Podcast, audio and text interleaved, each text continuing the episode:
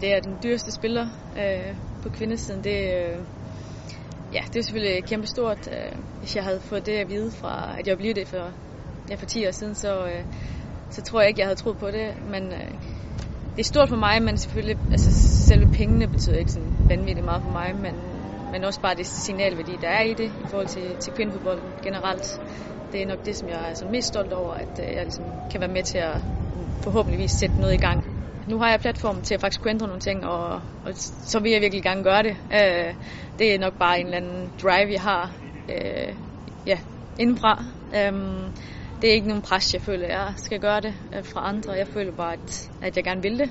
Jeg vil hele tiden prøve at, at få pindeforbolden i, i den rigtige retning, og så hurtigt som muligt, og det gør jeg jo ved at bruge min platform, og ved at, at udtale mig om de ting, som jeg synes, jeg skal udtale mig om. Og, og jamen også bare ved at gå forrest på banen. Jeg kan godt mærke, at jeg gør en forskel, øh, og jeg kan også godt se, hvad der sker øh, rundt omkring mig, og ja, hvad der sker med kvindefodbolden, og jeg ved godt, at jeg er en del af det, og er med til at pushe det frem. Øh, hvis vi ser 10 år frem i tiden, så tror jeg, der er sket rigtig, rigtig meget med kvindefodbolden.